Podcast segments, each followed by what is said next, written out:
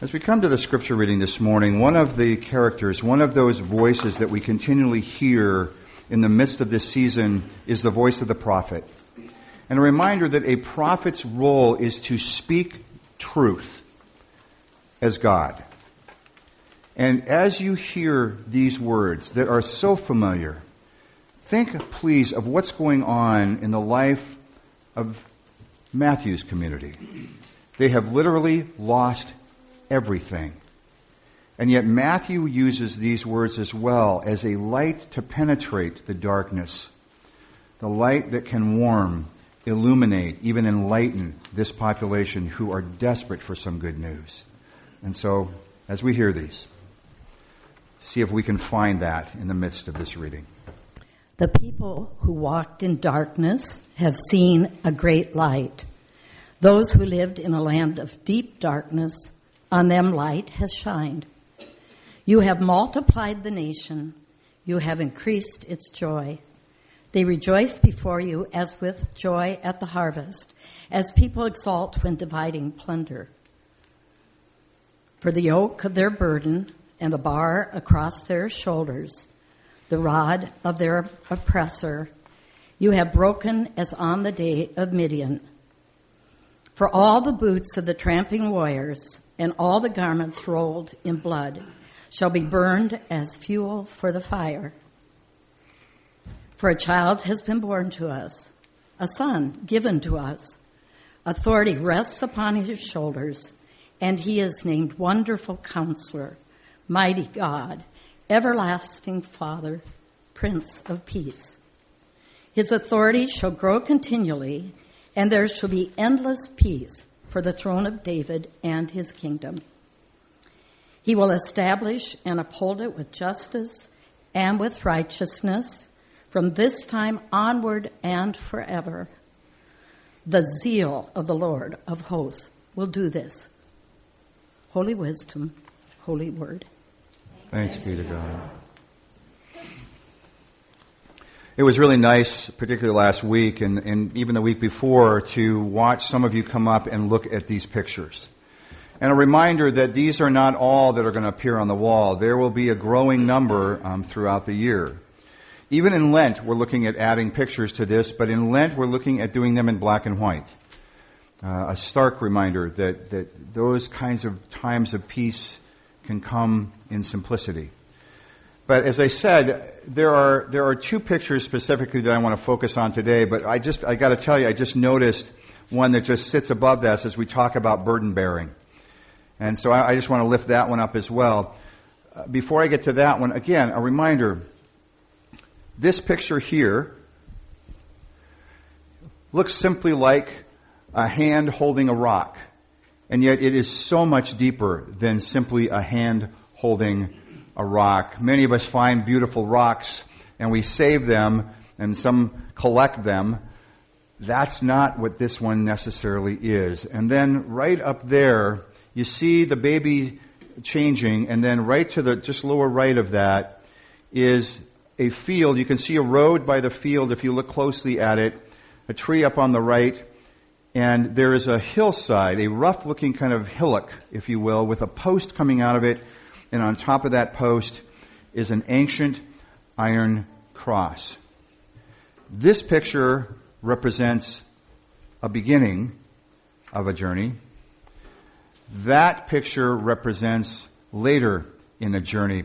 But if you'll notice, just up about two pictures of that, I look at the beginning of a journey of Isaac there being changed by his birth mother, the beginning potentially of a new day up there, and the carrying of a burden, and there's Bud Bennett right?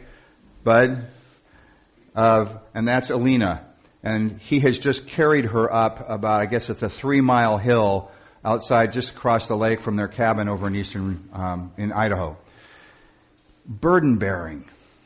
And I'll talk more about this rock, but I will tell you again, the rock and the cross are the beginning and the end of the Camino pilgrimage in Spain for Benny Biesma.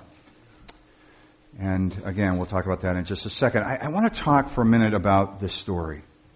And again, I said there are, there are certain things that tie this Christmas story together, particularly in the Gospel of Matthew. And it begins with that incredible understanding of Mary. Who was she? How was she? Why did she get chosen? Then there's her husband to be, and a reminder that they are not married at the beginning of this story. And here's Joseph, and the first sentence in the gospel says, and he was a righteous man. Then the Holy Spirit is, becomes a part of this narrative. And then an angel, and again, angel is a message from God. So God is a part of this narrative, giving some clear instruction to Joseph. The prophet is a part of this story. The wise men find a place in this story. Herod even finds a place in this story. And it is that amazing combination that helps us understand the deeper meanings of what we need to understand, not just about this narrative, but also about us. And what I'd like to do is just kind of walk through some of those pieces. Particularly, let's start with Mary. And again, the, the scripture helps us understand it, the, the, the, true translation, I mean, the, the original language does not say virgin. The original translation says a young girl. And there was an assumption that went with what it meant to be a young girl. A young girl was innocent. A young girl was naive. A young girl, particularly in those areas, understood that her role, and really her singular role, was to be pure, but also to serve the family and learn what it meant to be a good Jewish woman. Oh, and by the way, Jewish women of that era had but two roles. Again, serve your husband, serve your husband, and bear male children. Period. That's it. That's it. So here's Mary, and, and you're introduced to this young girl, and immediately Matthew, in one sentence, after the whole genealogy, after, you know, the explanation of genealogy, in one sentence, he destroys her reputation. In one sentence. Absolutely, completely, and totally destroys her reputation. And all too often we get so caught up in the whole virgin aspect of it that we forget the, the deeper meaning. And the deeper meaning was she is going to bear a child with no husband and is already betrothed to someone who is not the father of that child. You know, we live in a modern, a more modern age, but there is still, there is still a stigma that gets attached to a young girl getting pregnant who isn't in necessarily some strong relationship. And believe me, if you multiplied that by 10, you wouldn't even come close to the stigma that was attached to it back then. And again, a reminder, and I know I've shared this a lot, but the law clearly stated that this young 14, probably year old girl was then to be dragged out to the edge of the city, taken outside the gates so that her blood would not be spilled in the purity of the city and be stoned to death for that sin. Wow. And now we understand this is God's child? What is that about? You talk about bearing burdens. Think about what it would have felt like to her. We get this romanticized version of, of what that must have felt like to her. She knew the law. She knew what was supposed to happen to her. She knew what she was to bear. She knew whose child it was. And she carried that with a, a maturity and a trust and a grace that to some extent was unheard of in that time. Matthew is trying to make a point here that God will, God will choose whom God will choose. No matter who, no matter what, no matter where, no matter how. God will choose. And there is a holiness to that choice. Then she bears the burden of understanding who potentially this child would be.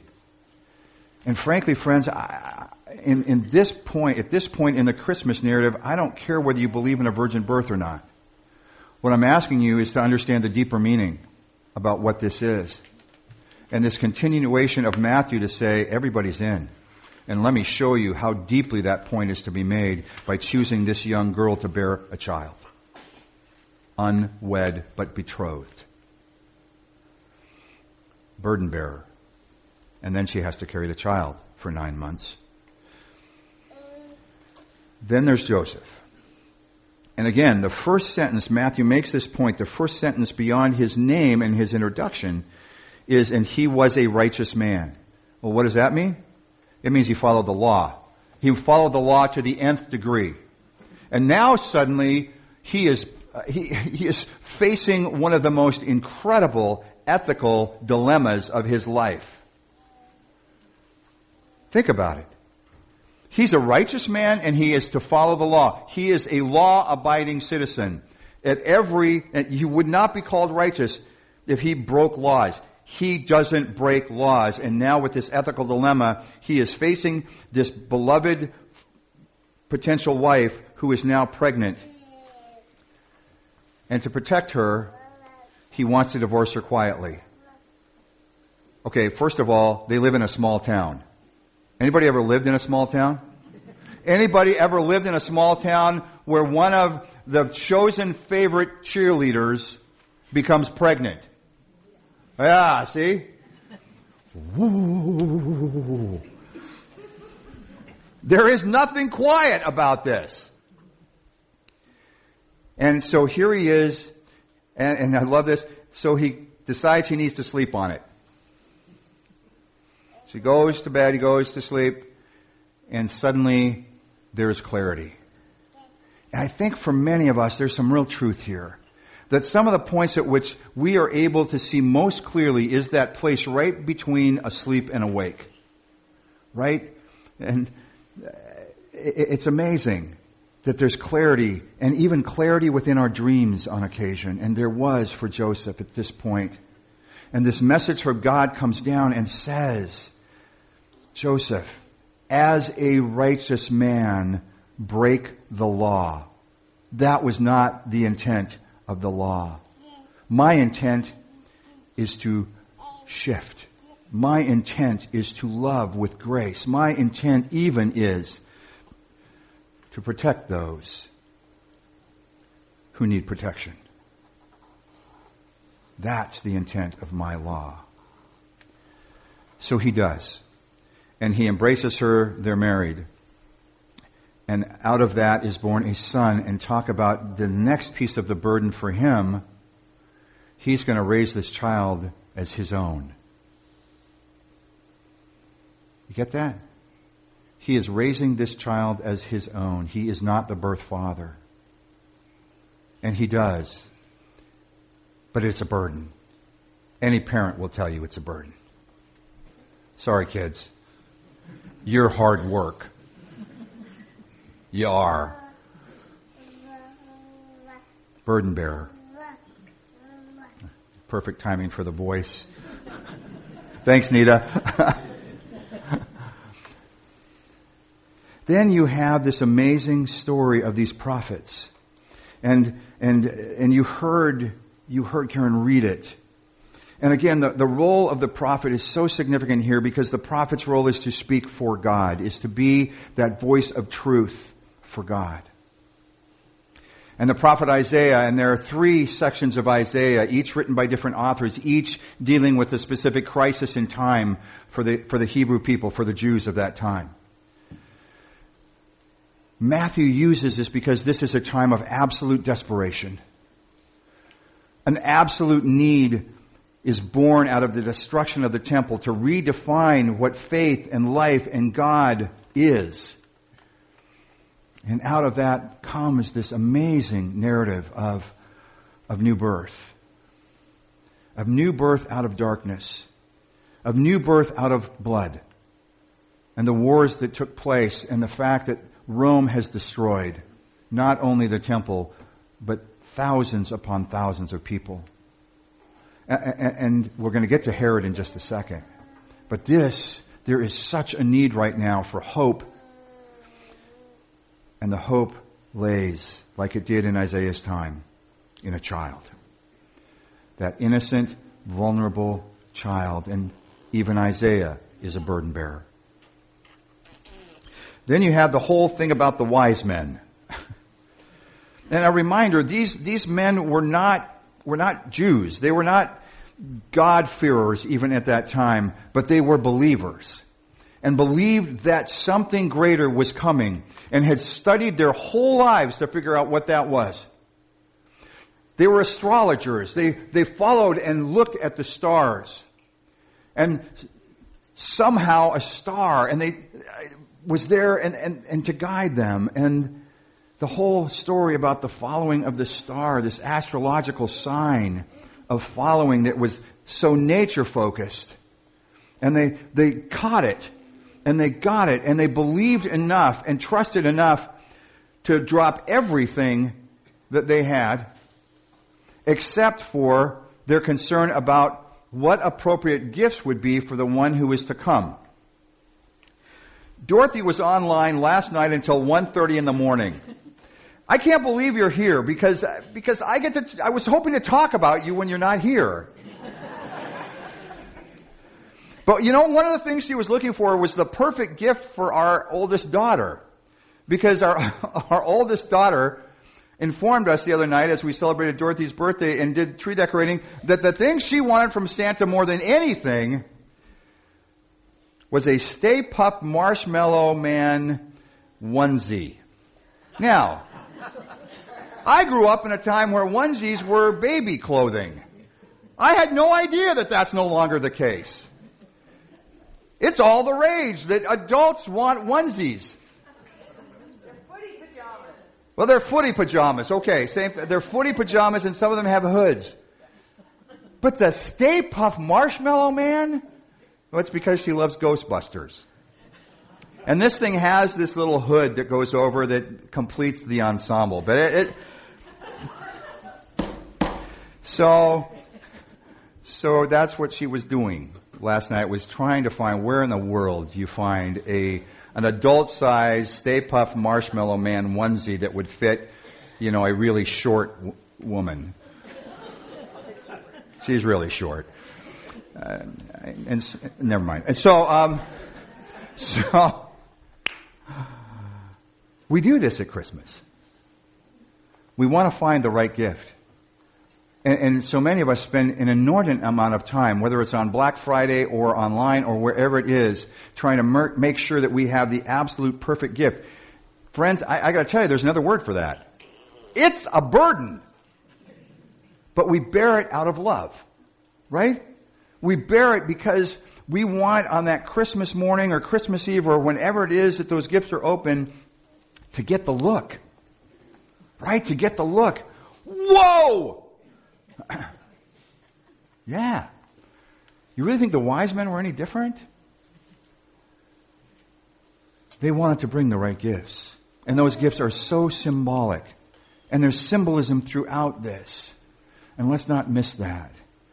They bore the burden of that. They bore the burden of wanting life to be better than it was. They wanted, they wanted to bear the burden of finding the gifts that would do something to honor this child. And then they bore the burden of traveling hundreds upon hundreds of miles, following this bizarre celestial event to find that child. They would do anything to find the child. But then they're confronted by the opposition. Herod. Herod carried a different kind of burden. For Herod, the burden was power. And he carried that power in some of the most malicious, unhealthy, violent ways. And right after the wise men's story comes the murder of the babies. That's how he carried the burden. Wow. Every single one of us carries burdens. And that's why I want to come now to this. Benny Biesma, Benny Biesma, uh, many of you have met Benny, and he is, he is Ginny Truscott's new fiance. They met, they met on the El Camino, El Camino de Santiago, the way of the pilgrimage in Spain, 800 mile pilgrimage. And many take on the whole thing. One of the Christian traditions of that pilgrimage is to either bring a stone or a rock that represents something of a burden to you. That stone represents for Benny the death of his wife. She died at 49 years old of cancer. And for years after that, Benny carried that burden with him. And when he made the decision for the first time to go to the Camino as a pilgrimage, he decided that he needed to carry that stone with him the full length of the way and allow God to speak to him along that road about how to better carry the loss of his wife. What that is, this hill, it's not that this pole was planted in a small hillside. The pole was planted, and what that hill is that you see around that hill with the cross on top are the thousands upon thousands upon thousands of stones that at the end of the pilgrimage get laid at the foot of the cross. And the hope is that there will be release at the end of that. Thousands upon thousands. Last week I looked up a dozen stories of, of what those stones represented. Uh, a story of a man who literally carried a 40 pound stone from Ireland as a penance for what he thought was a life that he lived poorly. And the story about his carrying that stone was once he laid it at the, at the foot of that cross, the stone shattered. It shattered. And the way that that became such an incredible release for him.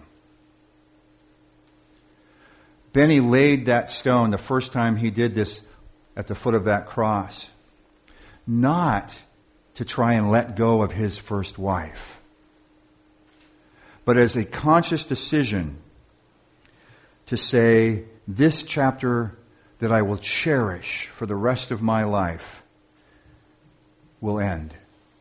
And from here I will move forward.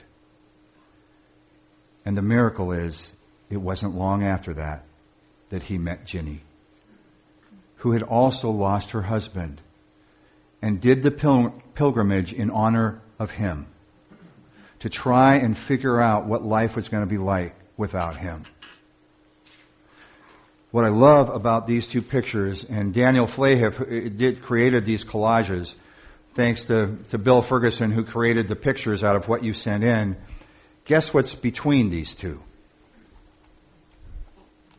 This.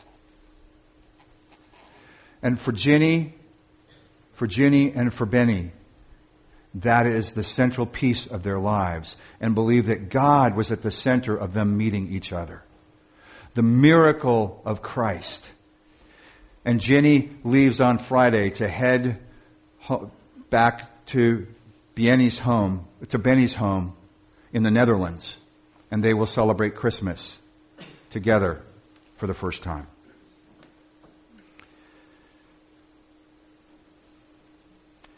Friends, God is in the midst of our burdens.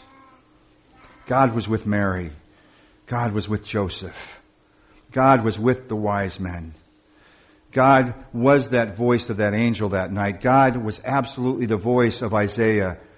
God continues to seek to be the voice and, and tough things can happen when we choose to ignore the voice of God. Herod. Finally, let me just say, one of the things that I love about Aldersgate is how often you choose in some incredibly intentional ways to carry each other's burdens. I need to share with you in just a couple minutes a burden that I've been carrying for the last, about the last year. I shared it with my class on Wednesday. I shared it with First Service, and now I want to share it with you. Within the United Methodist system, as many of you know, if you've been around it for a long time, rumors fly about changes in pastors. And I knew that my name had been attached to one of those rumors. And, and I really struggle with that. My superintendent was in my office about a week and a half to two weeks ago, and I asked her about that. And it was my name being attached to a, a position of leadership in the conference that wasn't with a local church, that was to potentially come in about a year and a half. And I sat with Pat and we had a really truly remarkable conversation about this. And a, quote of hers is, you're going to have to argue your case for staying with the bishop. I kept using the word with her, as you've heard me use with, with some of you on occasion, is, you know, being a pastor in a church has to be an investment, and it can't be a part-time, partial investment. It has to be a full investment. And that's what I said to her. And so immediately after that conversation, I emailed the bishop. And I have his personal email, so he didn't have to go through his secretary. And we set up an appointment that was last Thursday. And I sat with the bishop and I argued the case. And for me, the case was, and this is very deeply personal, the case was to invest in Aldersgate for, for the rest of my career. And, and I know for some of you, that may be a struggle. I think, oh God, really?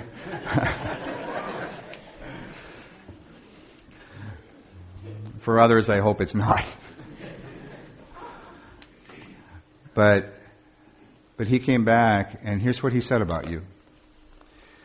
He said, he said, I see Aldersgate and he, he knew we were meeting and he knew to some extent what we were talking about and, and he came back and there are files on churches. He came back and he said, we've all been in wonderment about Aldersgate. Because Aldersgate has a tendency to, we believe, hit some ceiling at some point and, and it, it just doesn't seem to be able to grow or become more vibrant beyond that ceiling. And I said, I can tell you why. it's because we're even having this conversation. And part of that ceiling has to do with the amount of time pastors spend here. And that this church gets to a certain point and then the pastor leaves. And can we not do that this time? And I, I think and I believe um, that, that my hope and my prayer is that if you'll invest in me for the, these next five to seven to ten years, please know that I will fully and completely invest in you. And let's do this together. And let's break that ceiling. Let's figure out what it is and let's get through it. There's a leadership model that I'm going to be presenting at the, at the, after the beginning of the year, and there's been this fear about it that somehow it makes such significant changes that we're not going to feel like it's the same. I'll, I'll tell you what, it's not much different than what we're doing right now, but it's expanding the leadership in the church. You're going to see right after the first of the year in Friendship Hall a list of 150 possibilities for leadership in this church. 150. Unless you believe you don't have a place, the other thing we're going to do after the first of the year is we're going to lift the burden off of you to say, where do I need to serve? And we're going to do spiritual gifts surveys. And we're going to look at talents and all manner of things together. And I have this prayer that every one of those 150 spaces are going to be filled. And we're going to move forward together into this. If you have questions about any of that, please tell me. Please tell me. And let's talk about it. Let me talk with you about, about that. But I wanted to tell you about this burden. And believe me, Dorothy and I struggled a lot with all of this and spent a lot of time talking through. We would love to spend the rest of our career days with you and would find that a deeply humbling honor to be able to do that. I fought for that last Thursday and he said yes. So I share that. Now, let me close with this thought. These candles each represent a piece of our journey toward that night that we'll celebrate on December 24th, where this candle will be lit. We remember on that night that it was a child, vulnerable, a family alone in a far off place.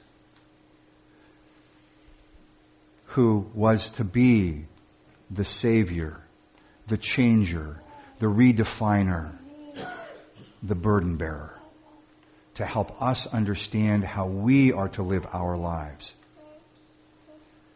What burdens do you carry today? What burdens are you willing to share with others so that you don't have to carry any of it alone? What burdens do you see beyond these walls that we're not yet dealing with? And what might we do to fill them? And let's make sure that throughout it all, we follow the light. And the light guides us. And the light defines us. And the light warms us. And the light ignites us. I wonder. I wonder. I wonder what's out there now. Will you pray with me? God, we, we gather in this place and know that every one of us carries burdens. We, we gather in this place and, and wonder what your call for us might be.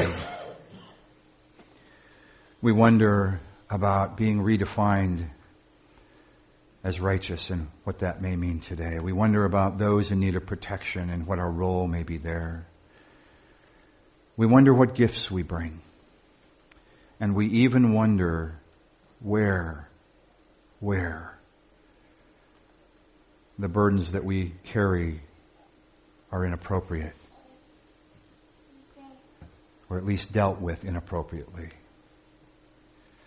All of these come to us. And yet, in the midst of it all, we can lay our burdens at the foot of an ancient cross and be redefined as we move from some of those. Guide us in this time of Christmas. All this we ask in Christ's name. Amen.